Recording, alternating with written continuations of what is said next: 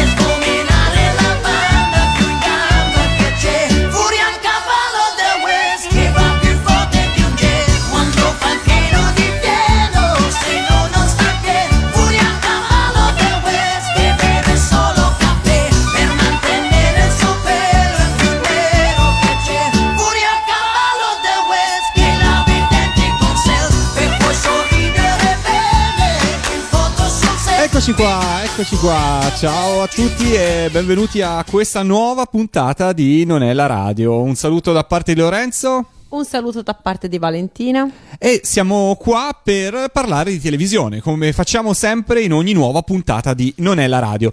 La scorsa settimana abbiamo parlato di telefilm a tema familiare. E questa settimana, nuovo argomento. Vale, di cosa parleremo? Eh, è difficile sta- dire esattamente. È un ritorno, Esatto. intanto dobbiamo dire che è un ritorno. Allora, eh, parleremo di eh, sceneggiati e telefilm per ragazzi andati in onda sulla Rai Oh. tra gli anni 70 e gli anni Diciamo, o 80. comunque mh, in prima TV, perlomeno Prima sulla TV. Rai, dai, poi magari sono finiti anche Rai. altrove. Eh, perfetto, per cui insomma ancora telefilm eh, e sceneggiati che insomma possiamo dirlo bene o male quasi tutti sono stati dei cult. Sicuramente. Da quale partiamo? Eh beh, eh, visto che abbiamo aperto con la sigla di Mal, direi che dobbiamo partire con Furia. Eh beh, anche perché gli animali non mancheranno, Ah, eh, no, stasera possiamo infatti- dirlo che gli animali non mancheranno.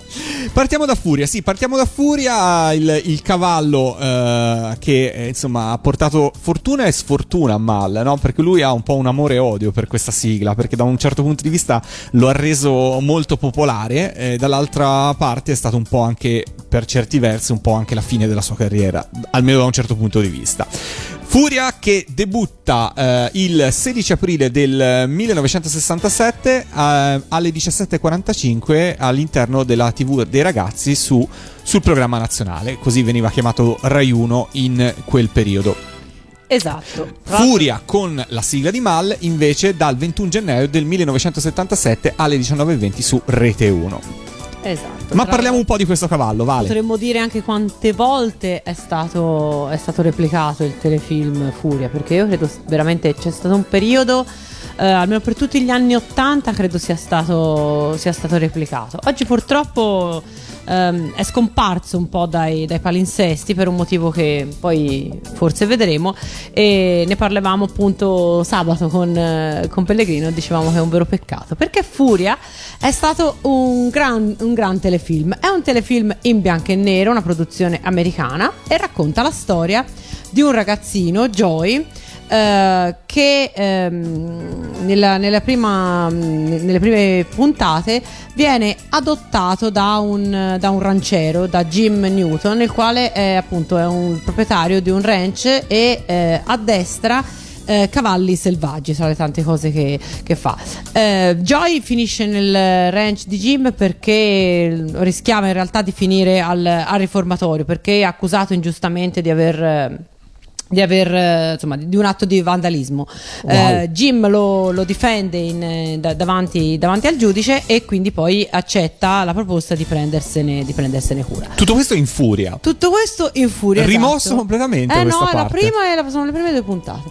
E mh, sempre appunto nelle prime puntate Jim eh, cattura un branco di cavalli, di cavalli selvaggi. All'epoca del, del- del West ancora ehm, appunto nelle, nelle pianure americane ancora giravano eh, le, le- le ultime mandre di cavalli e quindi Jim ne cattura una e tra queste però c'è un cavallo nero che non riesce che Jim che pure è un addestratore ehm, esperto e capace non riesce assolutamente a, a domare.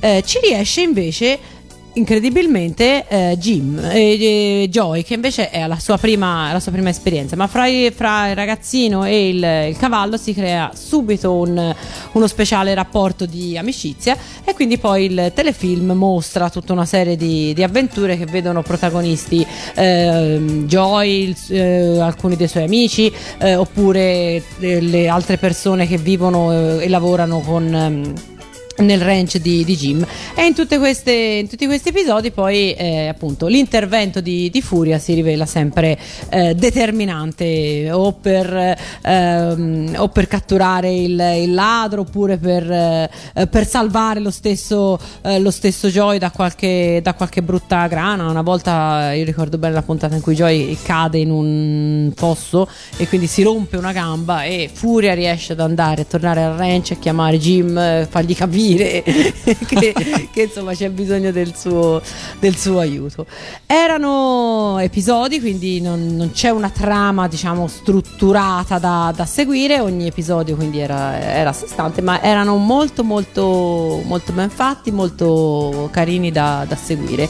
E per noi ragazzini almeno per quanto riguarda me eh, che appunto ho seguito Furia in una di queste repliche dei primissimi anni 80 per me è stato il il primo, e non ho vergogna di dire anche per il momento, unico approccio col mondo dei cavalli. per me la cosa finisce lì. Il tuo mondo dei cavalli finisce con furia. Esatto, Inizia e finisce con, furia. Con i cavalli di Barbito, guarda proprio per... Mini pony, No, mai potuti soffrire. Swift, il cavallo di Shira. No, già Shira era troppo. Già troppo. Già troppo per Ok. me. Quindi- ok, ok. Quindi furia per me, cavallo è furia. È Furia.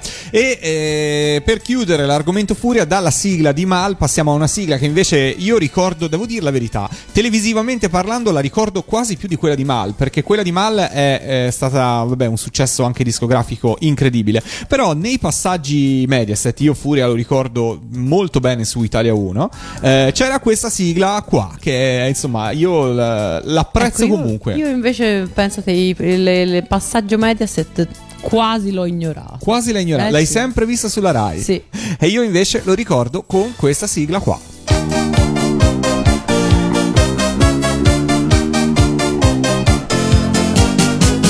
come un lapo a cielo sereno, come freccia contro un treno, non ha briglie e non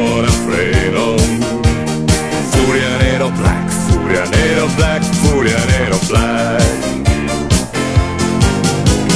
La criniera contro vento, il nitrito come un canto, sul suo manto c'era notte.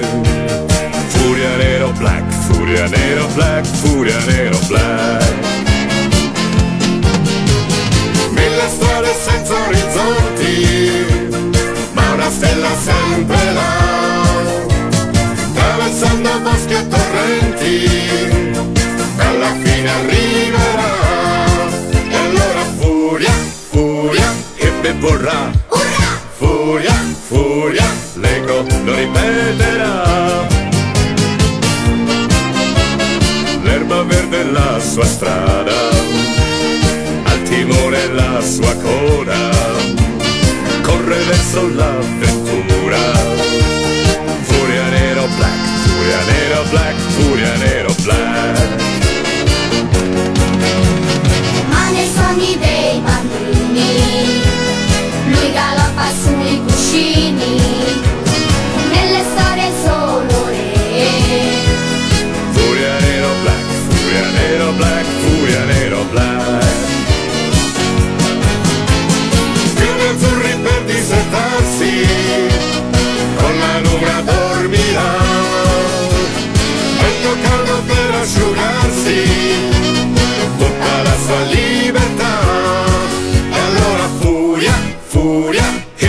e vorrà. Furia, furia, l'eco lo ripeterà.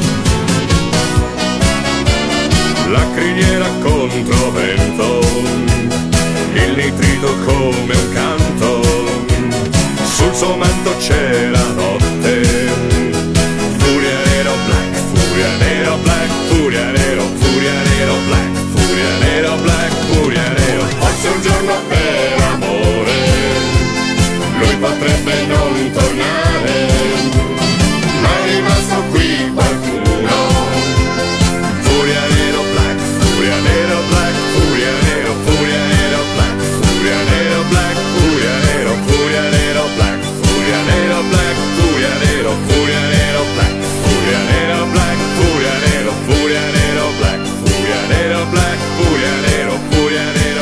E ci stavamo domandando su quali base Furia potrebbe non tornare per amore, giusto Vale? Ma eh sì, infatti. Cioè, boh, vabbè, diciamo una libera interpretazione del- di, di questa sigla, del testo di questa sigla, ma capita spesso eh, che le sigle arrivino a, a improvvisare un po' qualcosa della trama.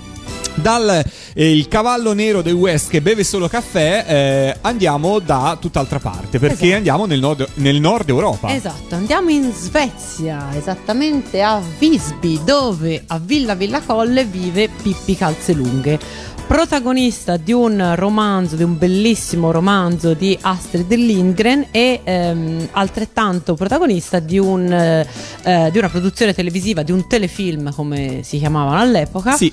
Ehm, della TV svedese che è arrivato anche da noi e, e che ha eh, avuto anche da noi un grandissimo successo. Eh, la storia è quella appunto raccontata dal, nel romanzo della, della Lindgren. Pippi è una bambina eh, che vive da sola in una grandissima casa insieme a un ehm, cavallo bianco di nome Zietto e a una scimmietta che si chiama Signor Nilsson e fa eh, conoscenza con i due vicini di casa, i fratellini Tommy e Annika, i quali appunto sono all'inizio un po' spaventati ma eh, affascinati da questa bambina così particolare che ha una super forza, è la figlia di un pirata, ehm, racconta storie a quali all'inizio i due fratellini non credono, ma poi insomma viene fuori che è tutto vero. La storia del, del padre che è tenuto prigioniero eh, in un'isola dei, dei mari del sud, che comunque poi le manda le monete d'oro con cui lei aiuta poi chi, eh, chi ha bisogno. Questa bambina così eh, particolare perché è estremamente indipendente, estremamente ehm, insomma dal carattere molto, molto deciso, ma nello stesso tempo anche buona, gentile. Uno di quei personaggi che rimangono sicuramente nel- che sono rimasti nel cuore dei lettori e rimase anche nel cuore dei, dei telespettatori perché tutt'oggi eh, in Svezia Pippi Calzelunghe è ancora un personaggio molto molto molto noto ehm, Ma anche in Italia, esatto direi. ma anche, anche in Italia il telefilm di Pippi Calzelunghe è andato in onda sulla Rai magari Diciamo che Lorenzo, forse per gli, sve- per gli svedesi Pippi Calzelunghe è un po' quello che per noi è Pinocchio, Eh, diciamo. sì, ok, è un esatto. personaggio che nasce dalla letteratura. Fra l'altro, Astrid Lindgren, io ricordo anche Emil che ha io avuto. ricordo tutto botto di che ha avuto anche è una esso una versione televisiva, un telefilm. eh, forse un- Vacanze all'isola dei Gabbiani, anche ci questo. sono stati altri telefilm tra- Esatto. tratti da lei. Per quanto riguarda Pippi Calzelunghe, e ringrazio Matteo che come ogni settimana ci aiuta tantissimo con le date delle prime TV. Ah, e ci, ci tengo a sottolineare, non è il Matteo di Radio Animati, No, no, eh, un cioè, no, perché quello non fa niente, no Esatto. scherzo, lo saluto. Eh, è, è un altro Matteo che ci dà un grandissimo aiuto. Matteo, devi aiutarmi. Come ti distinguo dall'altro? Scrivimelo su Facebook così poi lo diciamo. Comunque, grazie al suo contributo. Possiamo dirvi che Pippi Calzelunghe ha debuttato in Italia il 6 settembre del 1970, anche lei di domenica alle 18.45 e sempre sulla prima rete della RAI. Ehm, e mm, ci fu anche una versione animata di Pippi Calzelunghe che eh, fu trasmessa da lunedì 14 settembre 1998 alle 19.35 su Rete 4, quindi ben più recente. Esatto. La serie di Pippi Calzelunghe in realtà non è una serie molto lunga, giusto no, Vale? sono una 13 episodi forse o qualcosa di Sì, una- eh, sono 13 Eh. episodi che però in realtà sono diventati 21 in Italia perché 8 episodi furono ricavati eh, smontando, disassemblando due film usciti nel 1970, per cui eh, fatto un po' una versione opposta di quello che Di si quello faceva che nei cartoni si fa, animati, no? esatto. Cioè, in genere si facevano i cosiddetti film di montaggio, invece per Pippi Calzelunghe è stato fatto lo, lo smontaggio, diciamo.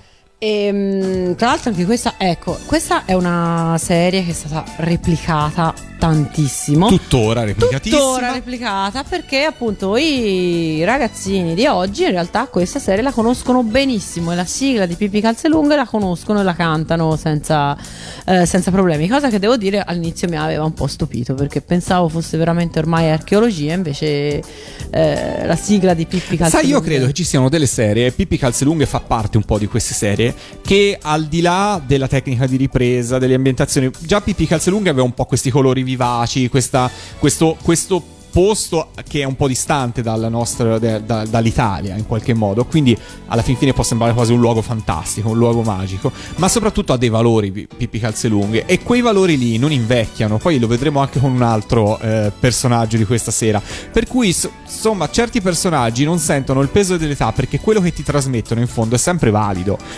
E poi io credo anche un'altra cosa, che ehm, molto del successo del telefilm è dovuto alla mh, scelta della protagonista, che si chiamava Inger Nilsson e eh, era perfetta nel ruolo di Pippi Calzelunghe, cioè esattamente come ehm, u- almeno chi ha letto il romanzo si poteva immaginare Pippi, ecco così era stata resa sullo, sullo schermo. Tra l'altro io ricordo Inger Nilsson quando venne ospite ad Anima Mia, la trasmissione di, di Fabio Fazio. Fazio, in cui appunto c'era un po' questa operazione nostalgia, e in cui lei appunto raccontò di ormai lei non, non recitava più o quasi, anche insomma poi ha fatto ancora qualcosa. Però appunto lei sosteneva di insomma lei era, diventata Pippi nel- per, per tutti gli svedesi lei era Pippi Calzelunghe. È un altro discorso come quello si faceva su Mal, cioè eh, da una parte bene, da una Dall'altra- parte sicuramente lei ha detto, insomma, lei ricordo disse, insomma, fondamentalmente che questo personaggio le aveva condizionato la carriera, ecco. La sigla di Pippi Calzelunghe è stata la stessa, l'abbiamo detto più o meno in tutto il mondo con il testo tradotto. Da noi eh, la voce di Pippi Calzelunghe era Isa Di Marzio ed è stata lei anche a cantare la sigla. Sigla che eh, purtroppo non è mai uscita discograficamente. Esistono vari 45 giri di Pippi Calzelunghe, eh, alcuni anche cantati abbastanza bene, ma la versione originale, la versione televisiva ad oggi è completamente inedita in un formato eh, discografico. Per cui noi ce l'ascoltiamo eh, nella versione televisiva per ricordare questa eh, eroina leggendaria e unica, come ha definito anche Gianna Nannini in una sua canzone di non troppo tempo fa. Ecco sono qui,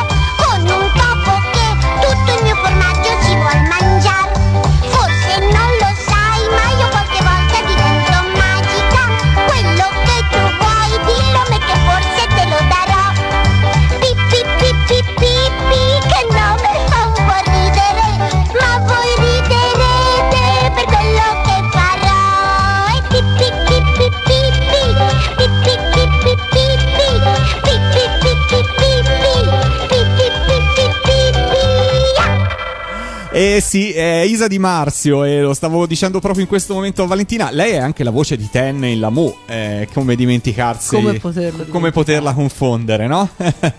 mitica, mitica Isa Di Marzio.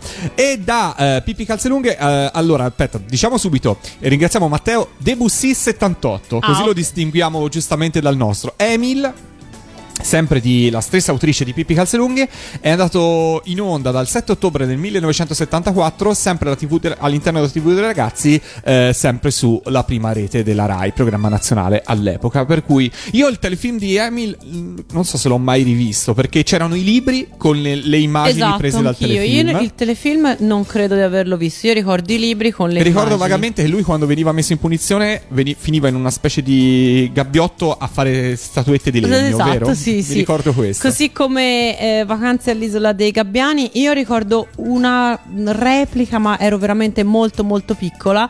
E però esisteva il libro eh, con le immagini del, del telefilm. Peccato che questi- queste produzioni non, davvero non siano state più replicate. perché- Vacanze all'isola dei Gabbiani dal 27 settembre del 72, per cui è stato trasmesso ancora prima di, di Emil. Esatto. Sì, tra l'altro Vacanze all'isola dei Gabbiani nasce direttamente come sceneggiatura televisiva, cioè Astrid Lindgren scrisse prima la sceneggiatura televisiva e poi da questa il, il romanzo, quindi insomma... Questo è stato. Peccato che, che quello non sia più... E in Svezia è famosissimo.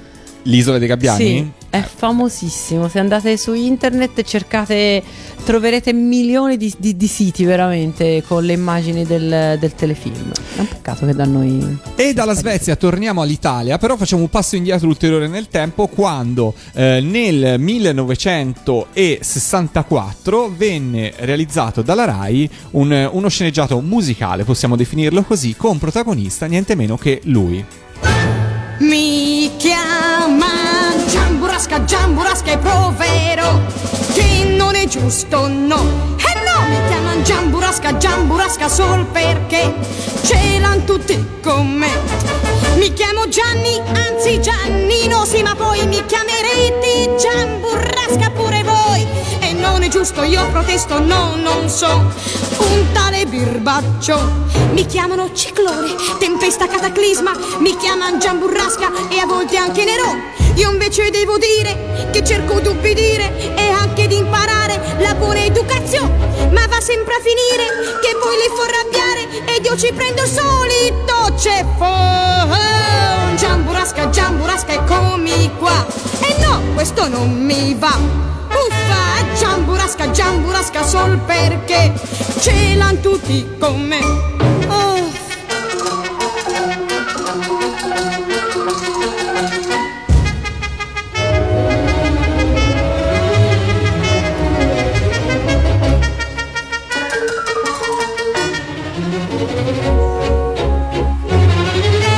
Giamburasca, Giamburasca e provero che non è giusto, no. Giamburasca, Giamburasca sol perché ce l'han tutti con me. Mi chiamo Gianni, anzi Giannino, sì, ma poi mi chiamerete Giamburasca pure voi. Giamburasca, Giamburasca, eccomi qua. E no, questo non mi va. Uffa, Giamburasca, Giamburasca sol perché ce l'han tutti con me. Rita Pavone, il giornalino di Giamburrasca, una storia che, beh, insomma, quest'anno compie cent'anni perché eh, il giornalino di Giamburrasca, eh, ancora prima di diventare un libro, fu raccontato a puntate sul periodico Il giornalino della domenica, a partire, pensate, dal 1907, a firma di un fiorentino, eh, Vamba, ovvero Luigi Bertelli, eh, nato nel 1858 e scomparso nel 1920.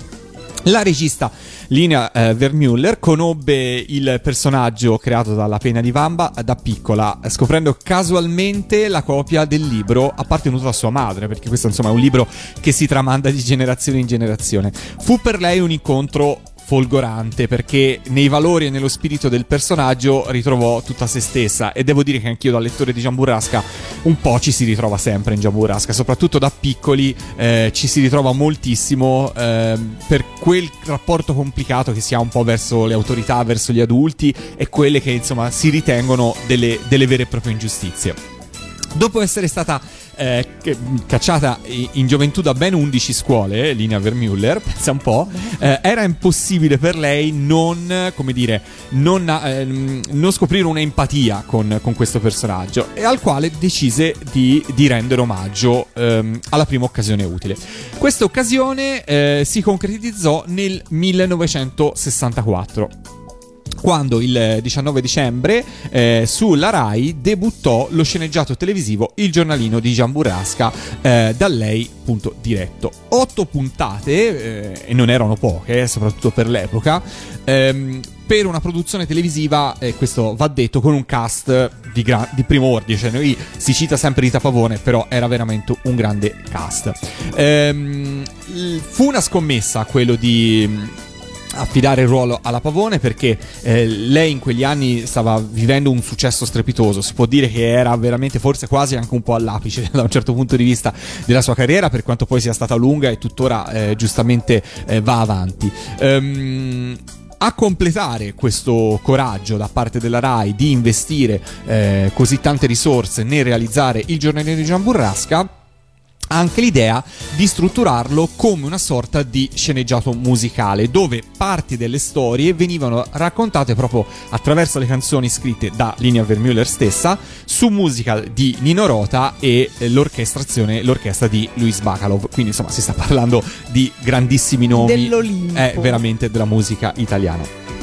Rispetto al, ehm, al libro dello scrittore fiorentino, le differenze della trama sono veramente minime e questo a conferma del grande legame che c'era fra la regista e sceneggiatrice e la scelta di dedicare eh, al- allo svolgimento della storia tutto il tempo necessario. Per cui insomma non ci furono particolari tagli rispetto al libro eh, ma eh, fu tutto ben rispettato. Ehm, la Pavone fu eh, una scommessa da un certo punto di vista, perché lei era stata fino a quel momento eh, molto famosa per quanto riguarda appunto il canto e il successo discografico, però da un punto di vista eh, di ehm, te- eh, come ruolo di attrice non si era mai praticamente cimentata. Comunque l'abbiamo detto prima, oltre a lei va ricordato un cast di, prim- di primo ordine, da Valeria Valeri a Milena Vukovic, a Arnaldo Foà, eh, Odoardo Spadaro, Sergio Tofano, Bice Valori, Ivo Garrani e tanti altri. Tu, Vale, cosa ti ricordi del giornalino di Gian Burrasca? Lo hai mai visto intanto? Sì, l'ho visto perché mh, appunto venne, re- venne replicato, ma io ero piccola comunque, ero molto piccola, ricordo molto bene le- le- la musica soprattutto, mentre il romanzo l'ho letto, riletto, lo so praticamente a, A memoria. ma, ma veramente non sto scherzando. Eh, di questo ho un, ho un ricordo più forse più per sentito dire. So di averlo visto perché appunto fu replicato e mi è stato raccontato che l'abbiamo visto insieme. Beh, Ma comunque, chi ne avesse voglia su Rai Replay Esatto. trova tutte le otto puntate. Per cui, insomma, chi non lo avesse visto, avesse voglia di scoprire una cosa. È in bianco e nero, è indubbiamente, sente un po' il peso dei tempi. Si parla comunque di qualcosa che è stato realizzato nel 1964. Insomma, sono passati, son passati un bel po' di anni. Eh, però, secondo me, la trama è assolutamente godibile. Il libro, secondo me, non ha tempo, perché secondo me è veramente un libro divertente. Io credo anch'io, come te, credo di averlo letto non so quante volte. E quindi, insomma, è un giornalino, è un diario, È giusto? un diario, sì. È un diario che racconta in prima persona Giannino riceve Giannino per il- Stoppani esatto. che riceve per il suo compleanno questo diario vuoto e lui decide ogni per- giorno per giorno di iniziare a scriverlo, a, a- a raccontare le sue vicissitudini proprio attraverso le pagine del suo giornalino. Eh, quindi vita familiare, le, le sorelle, la madre, il padre e tutto quello che gira intorno a questa famiglia abbastanza nobile, diciamo, eh, fiorentina dell'epoca. L'ambientazione è fra Firenze e Roma e insomma è, è veramente molto molto divertente. Non fu semplice la realizzazione della serie, o meglio, ci furono eh, anche critiche da un certo punto di vista eh, perché il personaggio e i valori che eh, Giannino Stoppani, ovvero Gian Burrasca, ehm, trasmetteva in qualche modo al pubblico per l'epoca venivano considerati insomma anche un po' disdicevoli da un certo punto di vista. Per cui la serie portò con sé perché in Italia siamo abituati a fare così anche una certa scia una certa scia di polemiche, insomma, da, da non so- come sempre, dai, diciamo- diciamola così, come ecco, stavo sempre. per chiederti, ma abbiamo mai fatta una puntata di, di una qualsiasi delle nostre cui non c'è stato polemica. In cui non c'è stato da, da- da ri- ricordare le polemiche legate a una produzione televisiva. No, credo di no, vero? Da, da No, sempre. Credo di no. Sto cercando di ricordare, ma forse non è mai esistito. Comunque, Lina Vermüller, a proposito di Gian Burrasca, ha dichiarato: È un personaggio talmente forte che non invecchierà mai e rimarrà per sempre un eroe. Lui, i suoi scherzi feroci ma ri- rivelatori delle ipocrisie dei grandi, le sue battaglie per la libertà e i diritti dei ragazzi, le sue fughe e i suoi ritorni fra le braccia affettuose della mamma. Gli esseri umani rimarranno sempre gli stessi, anche se i costumi cambiano. E questo è quello Eh, che dicevamo prima, no? Anche per Pippi Calzelunghe. Esatto. Io mi sento assolutamente di sposare questa tesi. Eh sì, eh, cambiano. Forse voi non ve ne ricorderete, ma Gian Burrasca suscitò proteste che finirono con un'interpellanza parlamentare. Era uno spettacolo diseducativo e rischiava di diventare incitazione alla rivolta. Perché E stiamo parlando di un telefilm tratto da un romanzo del, del primo Novecento. Esatto. Cioè, immaginatevi quanto poteva essere diseducativo per i ragazzi degli anni 60. Perché, come cita proprio la canzone più famosa all'interno di questo sceneggiato, la storia del passato ormai ce l'ha insegnato che un, Un popolo, popolo affamato, fa la rivoluzione. E quindi, sulle note di Viva la pappa e il pomodoro, chiudiamo anche questo capitolo di Non è la radio.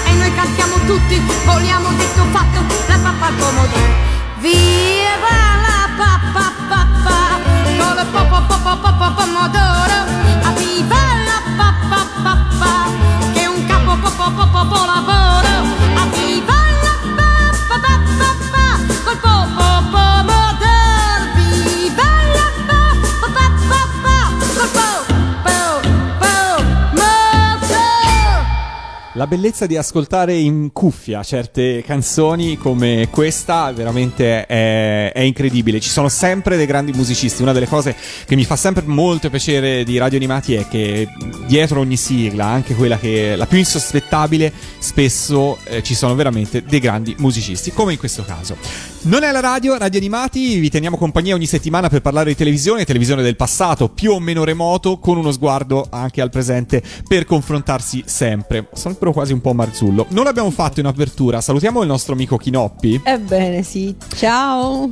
È in vacanza, quindi, E quindi- e quindi può bastare così. Esatto. tornerà dalla prossima settimana. Tornerà la prossima E ci settimana. racconterà. E ci racconterà, insomma. Ma nemmeno in Giappone, vedi, fosse stato in Giappone, faceva un viaggio utile, ci raccontava No, qualcosa. è andato ai confini de- della galassia. Va bene, va bene. Torniamo a parlare di televisione, torniamo a parlare di serie TV per ragazzi della Rai degli anni 60, 70. Restiamo negli anni 60 anche con la prossima, perché è una serie che ha fatto un grande successo, eh, esattamente ehm, andata in onda il- dal 22 dicembre del 1968 su Rai 1, il programma nazionale, come si chiamava all'epoca, alle ore 21 ogni domenica. Ah, devo dire che la domenica andava, Eh, beh, ma, andava- ma anche oggi, eh, anche oggi andava la alla grande la domenica. Anche oggi Per la TV dei ragazzi. Io vedo. Ma sai qual è il fatto? Che secondo me eh, questo tipo di produzioni erano per ragazzi, ma non solo, diciamo.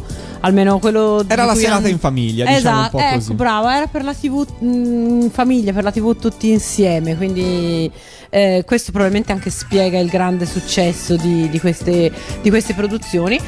La eh, serie eh, o sceneggiato che ehm, andiamo a trattare ora è appunto un altro di quelli che ha avuto un successo eh, clamoroso e che ha goduto di un remake, eh, si dice così adesso, non, non tantissimo tempo fa, che però... mm, boh, Come non- quasi tutti i remake, sì, non ha appunto, funzionato, non ha dai, funzionato, oggi. diciamo pure tranquillamente. La Freccia Nera, lo sceneggiato della Rai in sette episodi, liberamente tratto dal romanzo di Lob- Robert Louis Stevenson, liberamente perché insomma in questo caso ci sono stati dei cambiamenti eh, abbastanza Consistenti, abbastanza a differenza del giornalino Sì, Giamburasca. ecco, esatto. Niente, di, niente di eclatante, però ecco insomma la storia è stata allargata, è stata rimaneggiata insomma, per poter dare spazio a- ad, altri, eh, ad altri personaggi. Ehm, una storia di cappa e spada, come si diceva all'epoca, ambientata ai tempi della guerra delle due rose, in cui un giovane si, eh, eh, si unisce a una mm, banda di fuorilegge, ma fuorilegge gentiluomini, insomma, una specie di, di, insomma, di- di Robin Hood dell'epoca, eh, chiamati la Freccia Nera. Il ragazzo deve vendicare eh, suo padre che ha scoperto essere stato assassinato a tradimento da quello che poi è diventato il suo tutore e ehm, con questa stessa eh, banda di fuorilegge aiuta un, un ragazzino che poi di nome John che poi in realtà viene fuori che è una ragazzina Joan la quale è una ricca nobile ehm, ereditiera di, un- di una, di un'immensa fortuna. Questa fortuna fa gola a un, un altro nobilastro del, eh, de- del villaggio il quale appunto vorrebbe sposarla. E lei ovviamente non vuole quindi prima si traveste da, da ragazzo e finisce eh, si, si- si arruola diciamo così tra i, tra i fuorileggi. Poi insomma il, il suo segreto viene rivelato. Ehm, Vabbè, qui- c'è veramente non- non andiamo tanto oltre, sennò da sembriamo- raccontare. Sembriamo C'è la da- Foliero quando raccontava c'è veramente trame. tanto da, da raccontare perché eh, è veramente. Allora, il romanzo è bellissimo e avvincente. E era molto, molto avvincente anche, il, anche lo, lo sceneggiato, interpretato da una giovanissima Loretta Goggi. Loretta Goggi che fu scelta, lo ha detto lei stessa in, una- in un'intervista riguardo la Freccia Nera, eh, proprio perché eh, diciamo si prestava, avendo un seno non troppo prosperoso, a Esatto. interpretare questo ruolo di, eh, anche di maschiaccio in qualche Esatto, modo. sì, perché era comunque molto giovane, quindi ancora non era, eh, non era, un- non era evidentemente ancora una donna fatta e quindi risultò perfetta per il ruolo di, per il ruolo di Joan John, che poi è uno dei personaggi più, eh, che rimane più in mente di tutto il, di tutto il romanzo. È uno sceneggiato in bianco e nero. Stasera tanta, ra- tanta TV in bianco e nero, tanta radio in bianco e nero. Radio in bianco e nero, sì, sì. Che però, appunto, eh, io devo dire una cosa: una volta mi capitò sul treno eh, di eh, orecchiare una conversazione fra due persone che erano vicine e che parlavano di questo sceneggiato che evidentemente avevano visto da, da ragazzini, da bambini, con una nostalgia, un affetto che insomma io. Ho- eh, ho riconosciuto subito come di chi ha veramente amato questo tipo di eh, insomma, que- questo, questo sceneggiato e questo tipo di, di produzioni. Beh, sarebbe bello se qualcuno degli ascoltatori di radio animati, così stimolato da questo racconto, avesse voglia di, di rivederseli. Tra l'altro è facilissimo da rivedere perché sul sito della Rai c'è un link che manda, credo sia R- R- Rai Replay. Lo potete rivedere tranquillamente. Accanto a Loretta Goggi eh, c'erano altri grandi attori, citiamone alcuni, da Aldo Reggiani, Arnoldo Foà, a Glauco Onorato eh, e Leonardo Severini, giusto per citarne alcuni, regia di Anton Giulio Maiano, per cui insomma anche un grande e importantissimo regista, soprattutto per quegli anni, per quanto riguarda questo tipo di sceneggiati di miniserie della RAI. Ascoltiamoci Ascoltiamo la la sigla. sigla che era altrettanto bella. che, che era altrettanto bella, facciamo un salto nel 1968 e poi torniamo a tempi più recenti qua a Non è la radio.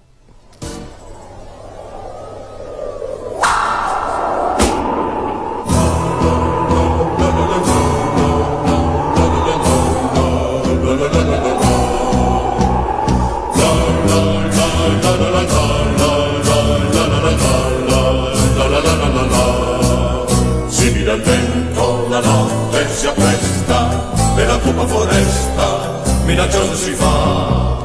Passa la crema se senti un fruscio, forse è un segno d'addio che la vita ti dà.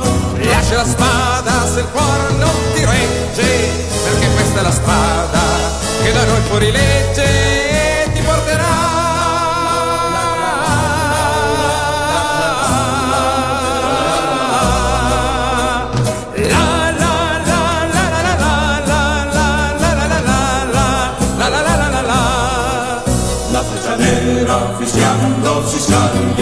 e la sporca canaglia il saluto ti dà.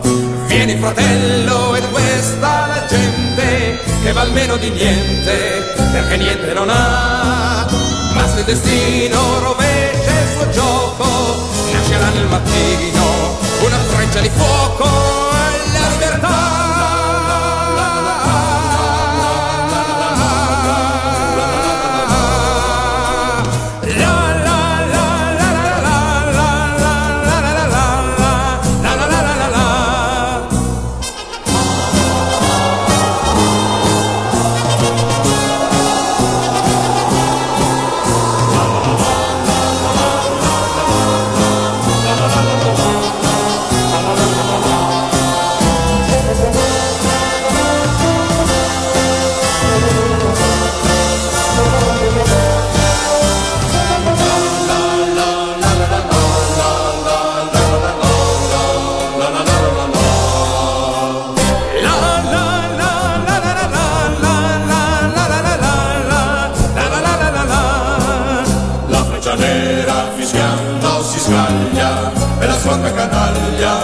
saluto ti dà.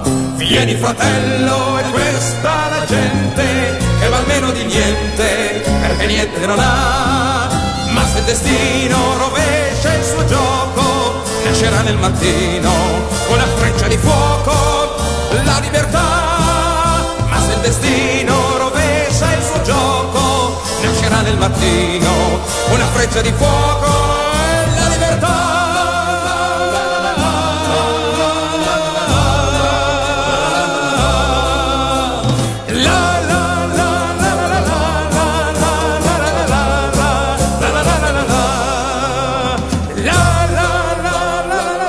Marino, la freccia nera e stavo appunto così guardando un po' quella che è stata la, la storia di questo cantante, di questa sigla eh, che in realtà ha avuto il suo maggior successo proprio in questo brano, per quanto lui abbia partecipato anche al Festival di Sanremo del 69 con Io che ho te, abbinato ai New Trolls e, al- e poi ad un paio di cantagiro, eh, senza grandissimo successo, per cui insomma lo ricordiamo proprio per la sigla della freccia nera.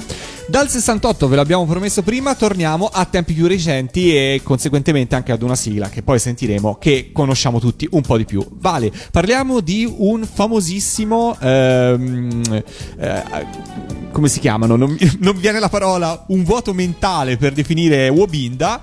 Veterinario? Veterinario, brava. No, ecco esatto. Giro la ruota e compro una vocale. Parlaci un po' di Wobinda. Ma allora, di Wobinda in realtà non è che ci sia poi molto da dire, perché in realtà credo sia un telefilm diventato famoso da noi grazie alla, alla- Alla bellissima alla bellissima sigla. È un telefilm australiano, racconta la storia di un veterinario che eh, si specializza ehm, nella- a salvare gli, gli animali selvatici della, de- della- de- della foresta, della prateria australiana, non so come si chiama, ammetto di avere... Prateria australiana. Esatto, prateria penso. australiana. Eh, soprattutto li salva dai, dai bracconieri perché appunto il, il, diciamo, il fulcro di questa, eh, di questa serie è appunto la, la piaga del- della caccia di, di Frodo che appunto Wobinda con, eh, aiutato da un collega tedesco e eh, da, mh, anche da altri personaggi, eh, i figli e anche gli aborigeni del, che appunto della- della- dell'Australia cercano appunto di, eh, di limitare, cercano di ehm, insomma in qualche modo di, di arginare. E Wobinda è appunto una parola aborigena che significa colui che capisce gli animali ed è il, ed è il titolo onorifico con cui appunto gli aborigeni si rivolgono al dottore uno dei pochi bianchi dei, dei quali si, si fidano e con i quali hanno eh, un rapporto ehm, paritario. Wobinda insomma come produzione televisiva lascia sinceramente il tempo che trova perché era veramente, veramente brutto. Anche perché devo dire che è arrivato da noi con un grande ritardo, perché è una serie che in Australia ha debuttato nel, fr- nel 1968, eh, è andato in onda fra la fine degli anni 60 e l'inizio degli anni 70, sono 39 episodi. Eh, in Italia debuttò, sempre grazie al nostro Matteo De Bussi 78, eh, debuttò il 16 novembre del 1978 alle 19.20 su Rai 1. Anche se in realtà ehm, chi abitava in Svizzera, e questa è una piccola curiosità, già lo poteva vedere dal 19 gennaio del 1972 in lingua svizzera ogni mercoledì alle ore 20. Che fortuna. Che fortuna poter vedere Wobinda prima, Prima di tutti. cioè, è per quello che li invidio, mica per il cioccolato. Eh no, infatti, infatti. Però, proprio per eh, parlare, prima di ascoltarci la sigla di Wobinda, abbiamo recuperato dalle teche di radio animati, perché noi ormai, tipo la RAI, abbiamo veramente in questi anni, prossimo anno saranno dieci anni di radio animati, eh, veramente fatto tantissime interviste, tanti special, eccetera, eccetera. Quindi ogni tanto, eh, quando prepariamo queste puntate di Non è la radio, mi piace andare a spulciare dal passato e recuperare qualche intervento.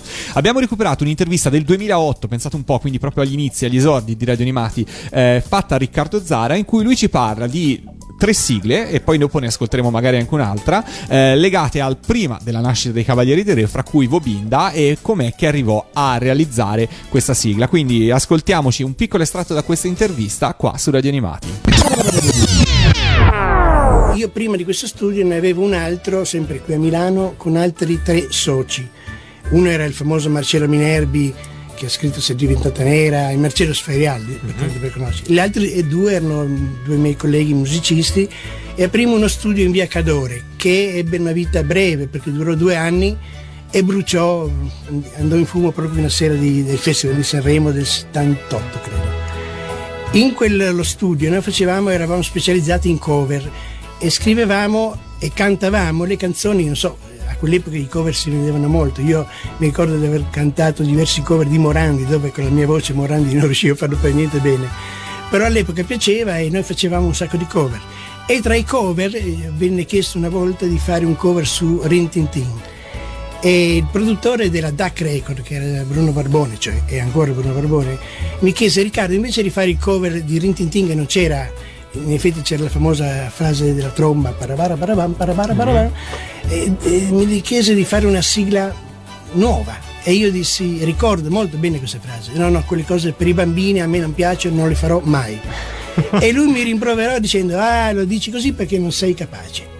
Mi ricordo che mi, mi sentii così ferito che lo stesso giorno, tornando a casa in tram, scrissi la canzone in, in tram, la scrissi insomma. Il giorno dopo ricominciai in studio a registrare e nell'arco di tre giorni gliela consegnai. A lui piacque tanto che invece di metterla come cover sulle bancarelle la portò direttamente alla Fonicetra. Alla Fonicetra Marino Marini l'ascoltò e disse purtroppo non la possiamo più mettere in sigla perché la sigla era già stata de- decisa però la facciamo uscire come, come disco perché sicuramente avrà un, sua- un suo Seguito. seguito. e così andò dopodiché Marino Marini disse ma voi avete un ragazzo bravo Riccardo perché non gli facciamo fare anche la sigla di Lessi? E a distanza di sei mesi scrissi Lessi e anche quella per vari motivi che non sto a spiegare ma complicatissimi perché bisogna programmare per la RAI erano canzoni che andavano in onda in RAI bisognava programmarli molto molto prima. Anche Lessi non andò in sigla però uscì come disco. La terza sigla che Marino Marini ci chiese era una sigla di un, un film che all'epoca chi lavorava nelle sigle in Fonicetra c'era Tempera, Vince Tempera, bravissimo, con Albertelli le parole. E tutte le sigle se le facevano loro. Quando loro scartavano una sigla, in questo caso scartarono questo telefilm Bubinda, che era la storia di un dottore brasiliano, no, australiano, perdono, Brasile, lapsus, l'australiano che guariva gli animali.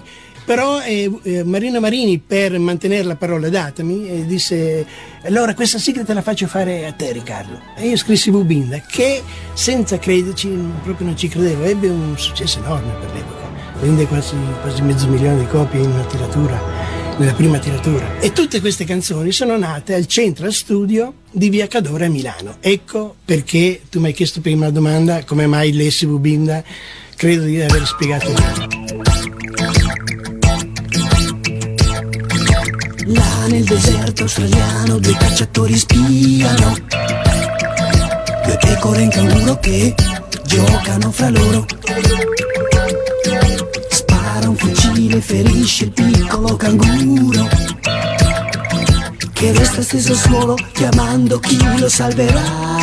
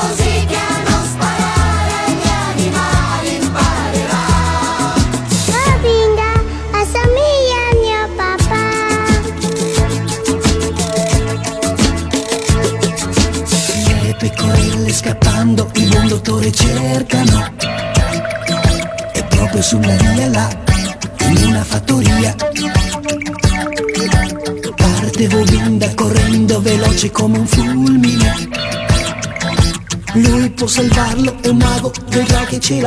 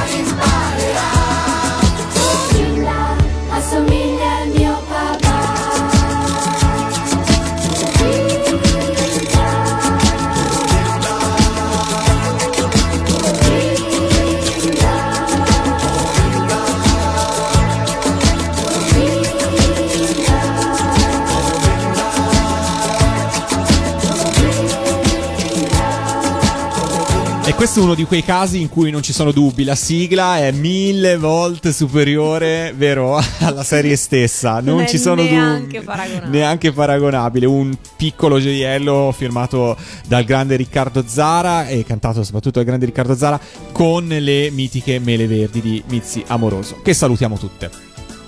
Vale, da Wobinda e dal, dal- dal cacciatore. Fra l'altro, eh, scusa, piccolo lapsus. Prima, giustamente, Matteo De Bussi mi riprendeva. Mi diceva: scusa, Bolzano con la Svizzera? No, la probabilmente geografia. Bolzano vedeva Wobinda in lingua tedesca, eh, captando all'epoca della TV analogica i canali televisivi di confine o comunque austriaci. Per cui, Beati loro. beati loro. Eh, pass- passiamo a cosa? Ah, passiamo, cambiamo un po', cambiamo un po' ambientazione. Basta animali, almeno per il per il momento. Basta O meglio. o meglio. Sì, cioè, ci sono. Sì, dai, no, per ora basta. E andiamo invece in eh, California, nella California del Sud, nel- alla fine dell'Ottocento, dove eh, i torti e le ingiustizie vengono vendicati da Zorro, il protagonista tele- di uno dei telefilm più longevi, più famosi della televisione mondiale, perché è una produzione Disney degli anni 50, produzione ehm, in bianco e nero che arrivò eh, in Italia sulla Rai già negli anni 60 con il titolo La spada di Zorro e da allora poi è stato riproposto innumerevoli volte. Debutto televisivo per quanto riguarda la, la Rai 14 aprile del 1969 alle 17.45. Esatto. Chissà se era domenica. Eh, non lo so. Comunque, ehm, Zorro negli anni 90 è stato ehm, oggetto di, una, ehm, di un'operazione di restauro molto azzeccata perché venne eh, restaurato, ridoppiato, eh, colorato. E ahimè, ehm, in qualche modo si può dire riciclato, nel senso che tra le varie sigle che ha avuto, poi ne fu scelta una che è diventata poi quella, eh, quella definitiva, e inserito nel programma Solletico, dove ottenne un mm, nuovo grandissimo successo. Poi venne eh, mh, programmata eh, più o meno in quegli stessi anni, venne programmato poi anche il, il remake della, della serie, perché poi in America era stato fatto anche un, un remake. Comunque la versione con, ehm, Attori in carne con gli attori in carne ed ossa, con Guy Williams e, eh, ha avuto quindi un successo che dura, eh, che dura tutt'oggi, proprio in virtù del fatto che insomma la serie è stata in qualche modo svecchiata e quindi continua a essere eh, riproposta e continua a essere molto apprezzata. È il motivo, secondo me, appunto, che eh, ha determinato, per esempio, la scomparsa di, di Furia. Furia questo restauro non l'ha avuto. E quindi Io una- però devo dire che eh, io la roba ricolorata A me non piace. Ecco, esatto. A me non piace. Però eh, ho visto invece che ai ragazzini di oggi piace. e soprattutto i ragazzini Moltissimi. si ricordano ancora questa sigla qui, mi dicevi. Là sulla duna, quando brilla la luna, spunta il nostro eroe Zorro. E lascia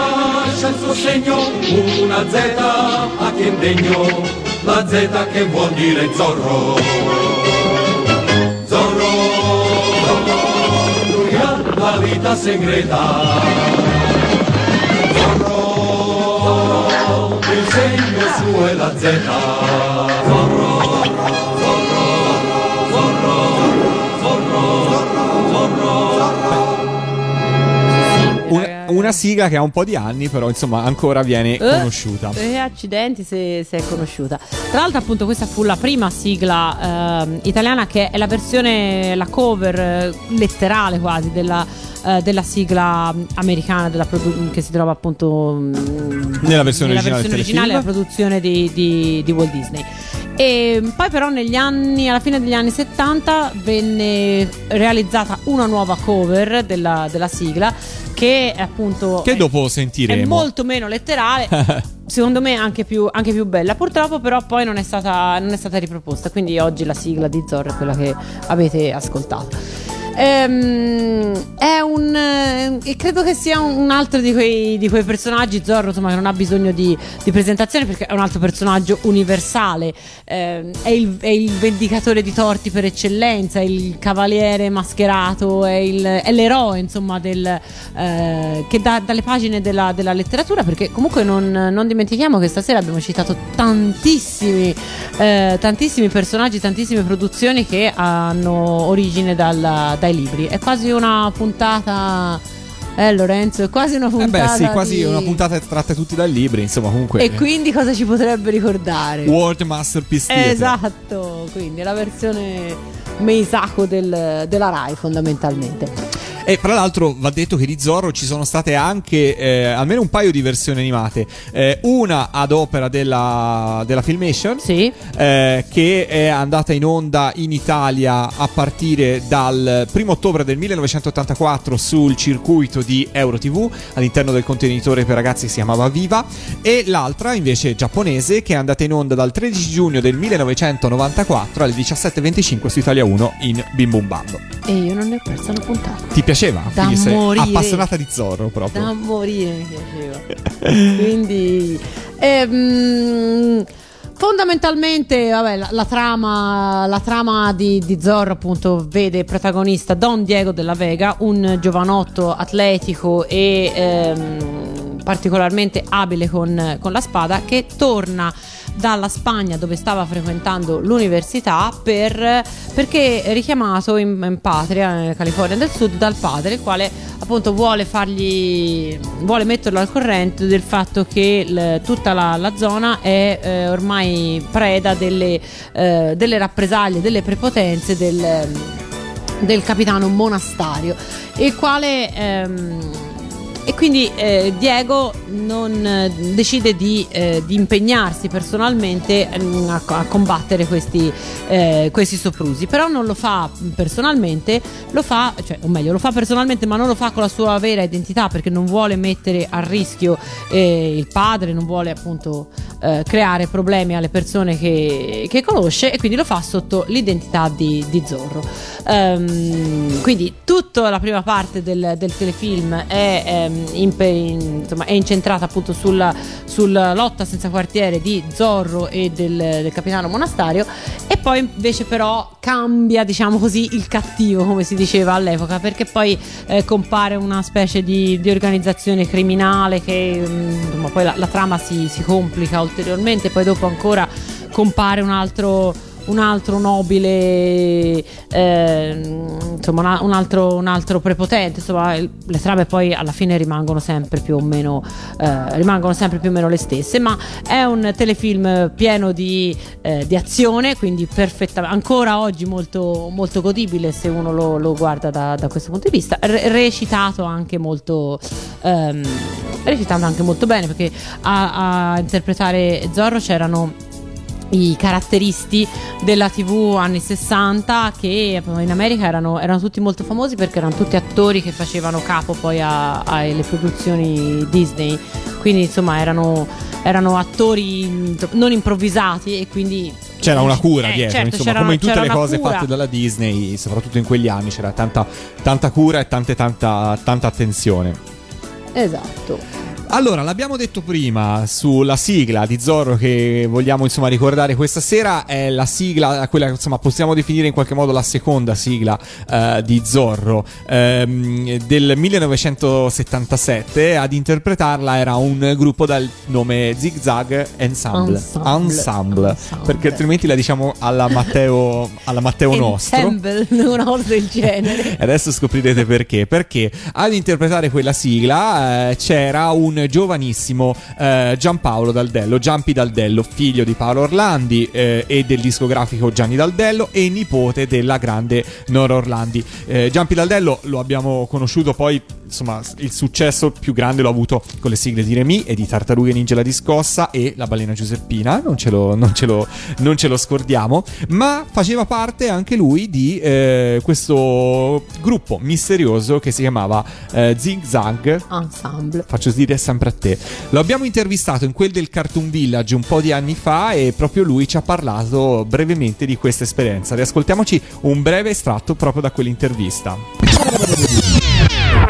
Quindi nei cori di Zorro per ricapitolare c'eravate. Tu, tua Mia so- sorella sicuramente, e mia madre non ricordo onestamente se c'erano anche delle altre coriste che in quel periodo appunto lavoravano. Ma e anche tuo papà era coinvolto. Mio padre era coinvolto nel progetto dello Zig Zag Ensemble, però ecco non ha mai interpretato, anzi un- una, forse una piccola chicca, io mi ricordo sempre forse dell'unico 45 giri che mio padre eh, incise come cantante, che era una versione del brano Io che non vivo. Che fa parte della mia collezione, così diciamolo. Vandiamocene un attimo. Senti, ma gli Zig Zag Ensemble, sull'onda del successo di Zorro, realizzarono subito un progetto eh, molto articolato legato alle canzoni Disney. C'erano 45 giri della canzone di Topolino, poi un cofanetto di 45 giri, un LP, o anche questi qua. Eh, tu avevi. Hai partecipato anche a queste canzoni, cioè eri ufficialmente uno dei, dei cantanti dello Zig Zag Ensemble? Eh, no, no, ufficialmente no. E infatti, eh, riguardo appunto quelle sigle legate al mondo di Disney, ricordo invece tutti i cori di, di mia madre. E onestamente non ricordo a qualcuno, probabilmente ho partecipato anch'io, ma non, eh, adesso vado veramente a memoria e in tutta sincerità non, eh, non ne sono sicuro al 100%. Mia madre ha sicuramente fatto tutti i cori, eh, ha seguito tutto quel progetto, ma non solo, ha anche eh, scritto le parole, i testi italiani di, eh, di alcune di queste canzoni, fra cui la marcia di Topolino, questo me lo ricordo benissimo. E nonché il testo italiano di Zorro, se adesso non mi confondo. Esatto, giusto.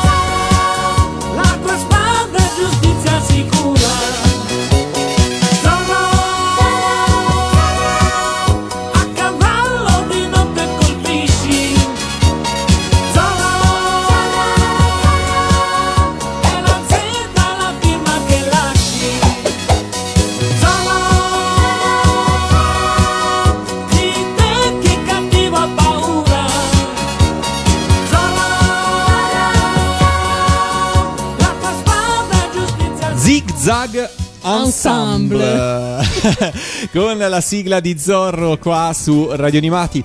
Ed eravamo cioè c'è stato un piccolo momento di sconforto ve lo- mh, fuori onda. Perché? Perché eh, abbiamo- prima abbiamo detto che la mh, prima tv di Zorro ehm, eh, fosse stata, insomma, il, ehm, era stata il 14 aprile del 1969 e ci siamo chiesti, sarà di domenica?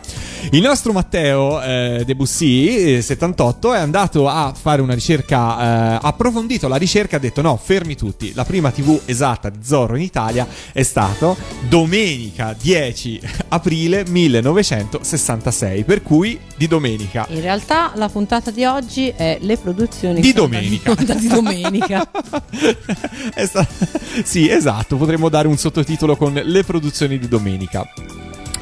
Passiamo a un'altra serie, Vale. Passiamo a un'altra serie. Anche questa serie qui è stata veramente un cult, come si dice in Eh questi sì, casi. Qui siamo dalle parti, penso anche più forse de- del cult, visto che poi ehm, insomma ha avuto, ha avuto strascichi tutt'oggi, ehm, tutt'oggi tangibili. Perché stiamo parlando di Sandokan, lo sceneggiato televisivo tratto in buona parte dai romanzi di Salgari, da, o meglio dal primo e dal terzo romanzo del ciclo eh, dei pirati. Eh, uno sceneggiato coprodotto dalla RAI ma anche da altre televisioni eh, europee che andò in onda in sei puntate per la prima volta tra il gennaio e il febbraio del 1976 e che ehm, inaugurò tra le tante cose anche l'inizio delle- di, di queste coproduzioni eh, tra, ehm, tra televisioni e, ehm, e diede il, il là per la creazione di un nuovo genere di, di- di sceneggiato televisivo perché eh, appunto era proprio il, il formato del- del- dello sceneggiato che quindi di impostazione teatrale come quelli che abbiamo visto eh, di cui abbiamo parlato stasera finora quindi da, eh, da sceneggiata a quelle che poi oggi si chiamano appunto, appunto fiction la lavorazione di Sandokan eh, fu molto complessa e eh, travagliata, in realtà ci vollero ben quattro anni e per realizzarlo ed è in realtà stata portata a termine più per la, ehm, per la testardaggine, per, il, eh, per la volontà del, del regista Sergio Sollima, il quale appunto sognava da tempo di realizzare un film all'inizio eh, ispirato ai romanzi salgariani. Addirittura negli anni 60 lui aveva già, aveva già scritto una sceneggiatura, una sceneggiatura, aveva già pensato a chi eh, potesse interpretarli, mh, scegliendo Toshiro Mifune. Poi eh, il, progetto, ehm, il progetto naufragò e ehm, in realtà si dovettero aspettare, si dovettero aspettare l'inizio degli anni 70 quando la Titanus si ehm, decise appunto di investire in un progetto televisivo e mh, rispolverò questo, rispolverò questo, eh, questo progetto. Ma all'inizio non scelse eh, Sergio Sollima per, per dirigerlo Eh, addirittura ci vollero i rifiuti di Duccio Tessari, Sergio Leone, Damiano Damiani e Suso Cecchi d'Amico quando proprio tutti avevano detto di no finalmente alla Titanus si ricordarono che insomma l'ideatore del progetto era anche egli regista e che quindi avrebbe potuto, ehm, avrebbe potuto ehm, dirigere lo, lo sceneggiato. Tra l'altro questo sceneggiato è il primo esempio di produzione televisiva girato e pensato eh, in grande, quindi quasi come se fosse una eh, produzione eh, Cinematografica. cinematografica, esatto. Ehm, tra l'altro Sollima impose la sua visione e pretese che il film venisse girato eh, in, in ruo- in luoghi realistici, quindi se non proprio direttamente in Malesia, ma comunque in Asia, con attori asiatici. E il- in realtà il primo, eh, il primo eh, ostacolo che si dovette superare fu proprio appunto la, la scelta, del, eh, la scelta del, de- del cast, perché insomma non era facile venire incontro alle pretese di- del- del regista. Ehm, il fatto fu che ai provini per, ehm, per il ruolo di Tremal Nike, che in realtà è in Sandokan è un personaggio di, di- di- di seconda, seconda fascia, si presentò un giovanotto indiano, un attore eh, indiano di religione Sikh. ehm, che eh, in qualche modo colpì il, il regista. Il nome di questo attore era Kabir Bedi e, e il regista quindi eh, gli chiese di andare a Roma a fare un secondo provino. Mm, tra l'altro, eh, Kabir Bedi se lo dovette pagare il viaggio a Roma, il viaggio e soggiorno a spese del- dell'attore. Però, eh, insomma, poi il provino andò bene e eh, Kabir Bedi venne scelto non per il ruolo di Tremal Nike per il quale si era presentato, ma per il ruolo del, eh, del protagonista. Eh, tra l'altro, l'attore fu costretto a una dieta e un allenamento veramente molto duri perché non aveva assolutamente il, il fisico adatto a interpretare, eh, a interpretare l'eroe, l'era- l'eroe salgariano. Ma insomma, il- credo che il sacrificio sia decisamente eh, insomma, abbia, abbia poi ripagato appieno Kabir Bedi. La Rai del resto poi pretendeva che eh, il ruolo di Marianna venisse interpretato da un'attrice italiana, ma anche qui invece ehm, Sollima si impose perché lui voleva Carol André, che era un'attrice eh, americana ma di eh, ascendenze francesi che secondo lui aveva molto più, insomma dava quel- un tocco più internazionale al personaggio di Marianna che comunque ricordiamo è, un, eh, è, è anglo-italiana, quindi insomma aveva anche lei un, un passato eh, internazionale. Quindi insomma, ehm, poi appunto sempre il, il regista impose la, la scelta degli altri, eh, degli altri attori. Pretese che appunto il, il film venisse girato tra l'India e la vera Malesia e, eh, e poi altri problemi. Perché? Perché iniziò un'avvertenza sui diritti del- dello sfruttamento televisivo, su chi li dovesse avere, la Rai o la Titanus. Questo fece sì che il- la, la programmazione di Sandokan slittasse dal, dal 75 al 1976.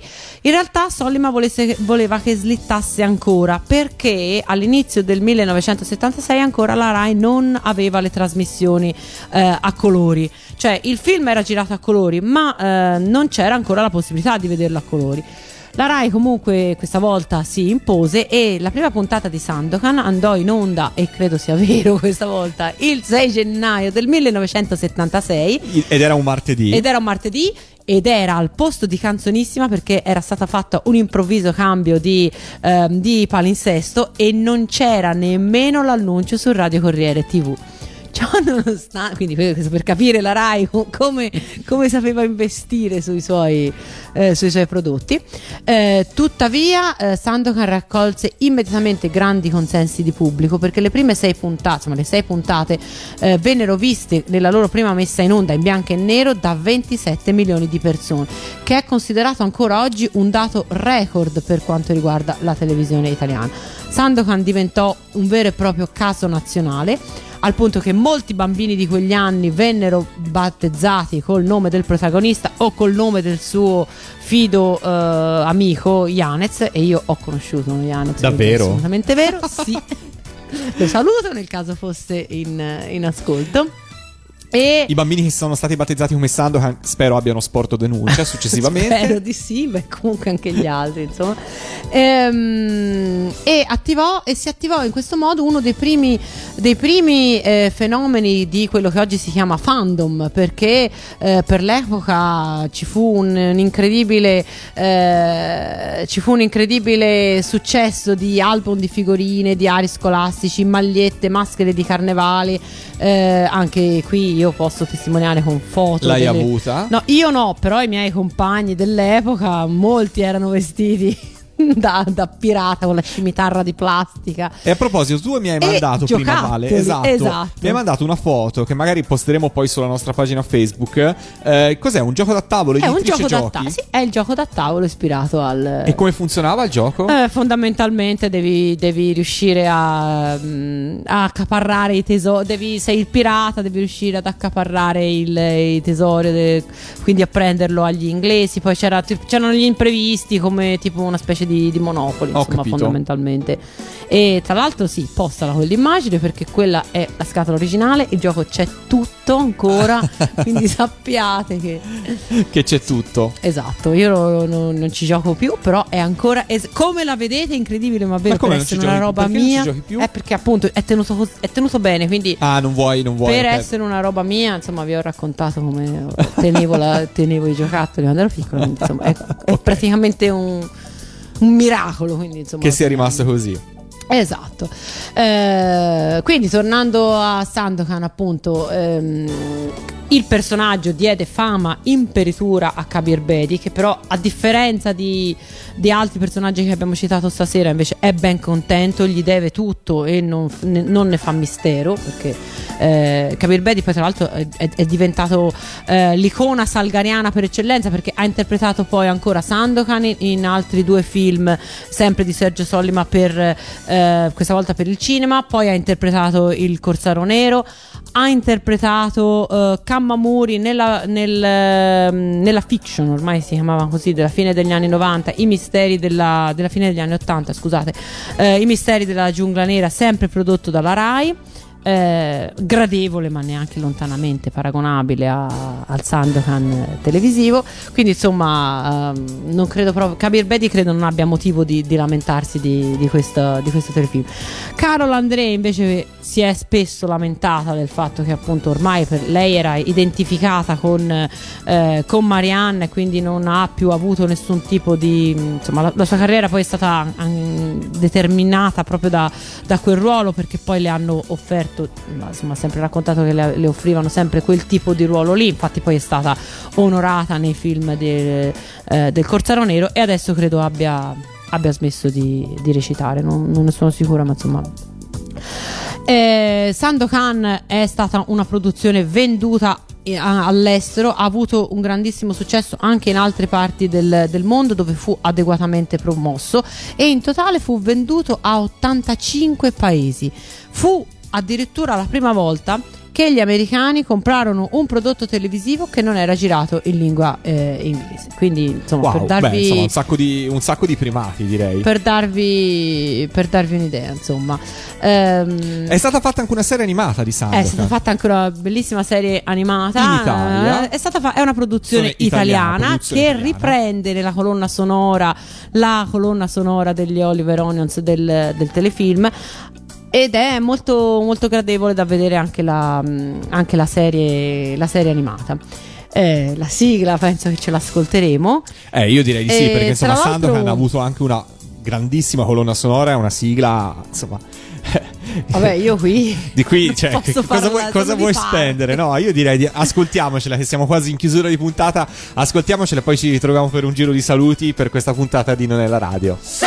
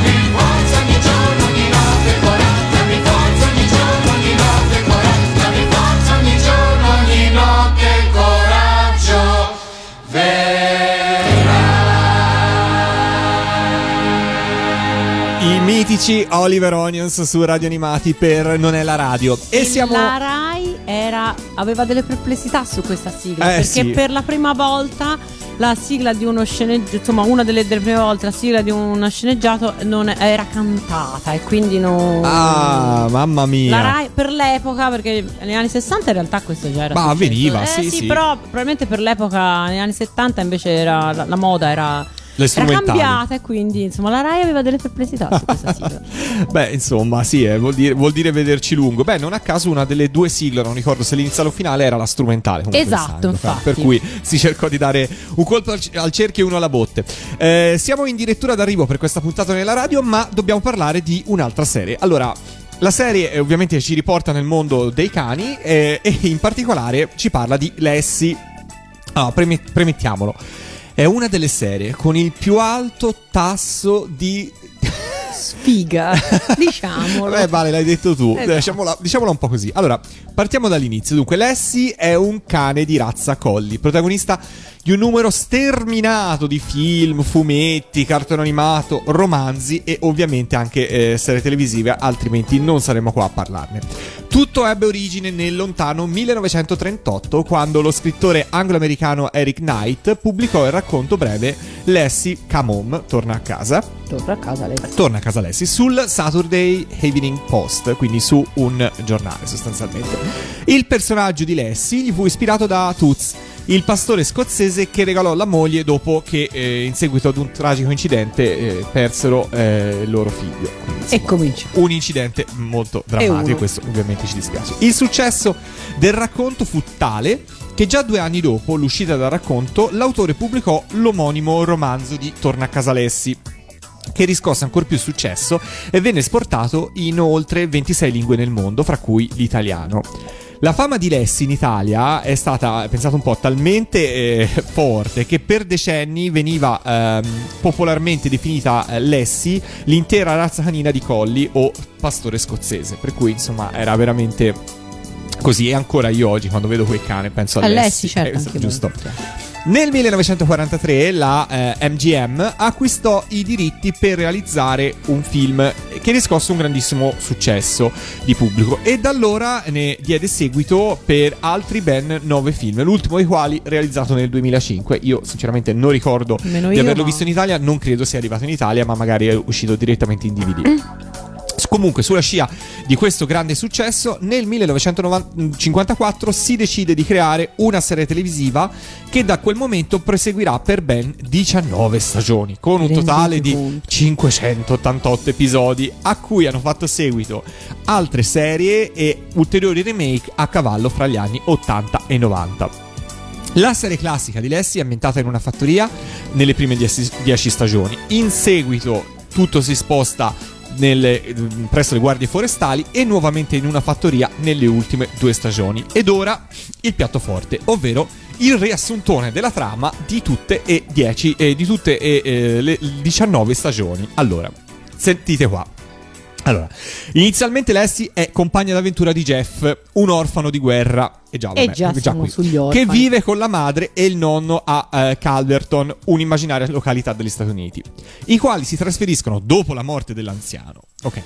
La famiglia Martin, che acquista la fattoria, adotta inoltre Timmy, un bambino a cui Jeff lascia Lassie il giorno del trasloco. Perché? No, perché dovevano far ruotare il Ah, cast, ecco. vale. In seguito i Martin emigrano in Australia e lasciano, e lasciano, e lasciano Lassie al loro vicino Calli per evitare la quarantena dei sei mesi prevista dallo Stato australiano. Calli, a causa degli attacchi di cuore, non può continuare a occuparsi di Lassie, che viene presa in custodia da Corey e da altre due guardie. Dopo aver passato una stagione senza padroni, e credo che Lassie sia stata la sua stagione preferita, si stabilisce all'Holden Ranch, una fattoria sede di un centro per bambini in difficoltà. Una caratteristica di Lassie è che aiuta a salvare gli animali, oltre agli uomini, specialmente negli ultimi episodi e soprattutto nelle serie in cui lavora con le guardie forestali. In Italia Lessi debuttò il, eh, le buttò eh, esattamente il 2 novembre del 1958 a ogni domenica. Il 2 ovviamente. novembre. Il 2 novembre, il 2 novembre al, eh, alle ore 17 ehm, all'interno della TV dei ragazzi sulla prima rete Rai. Eh, c'è da dire che eh, le stagioni successive, per quanto riguarda Lessi, hanno preso il nome di eh, Le nuove avventure di Lessi, per quanto in realtà fossero semplicemente le stagioni successive. Parliamo un po' delle sigle di Lessi, perché Lessi ha avuto eh, un, po', insomma, un, un- un po' un mondo travagliato per quanto riguarda le sigle. Allora, nel 1977 Christian De Sica realizzò eh, il brano guardando Lessi in tv per la RCA e per quanto da più parti questo brano sia stato accreditato come la prima sigla in italiano per questa serie, fino ad allora andava con la sigla americana, non esistono testimonianze a conferma che questo sia avvenuto. Sappiamo per certo che ehm, altri artisti cercarono di eh, realizzare questa sigla. Lo stesso Riccardo Zara, abbiamo sentito l'intervento prima, eh, realizzò la sua Lessi, che fra l'altro secondo me è, È belli- bellissima, bellissima, è- secondo è me. bellissima, proprio per cercare di eh, realizzare, di concorrere alla realizzazione di questa sigla, ma non gli andò bene. Altro gruppo che cercò di realizzare la sigla di Lessi, e siamo negli stessi anni, furono i Rocking Horse.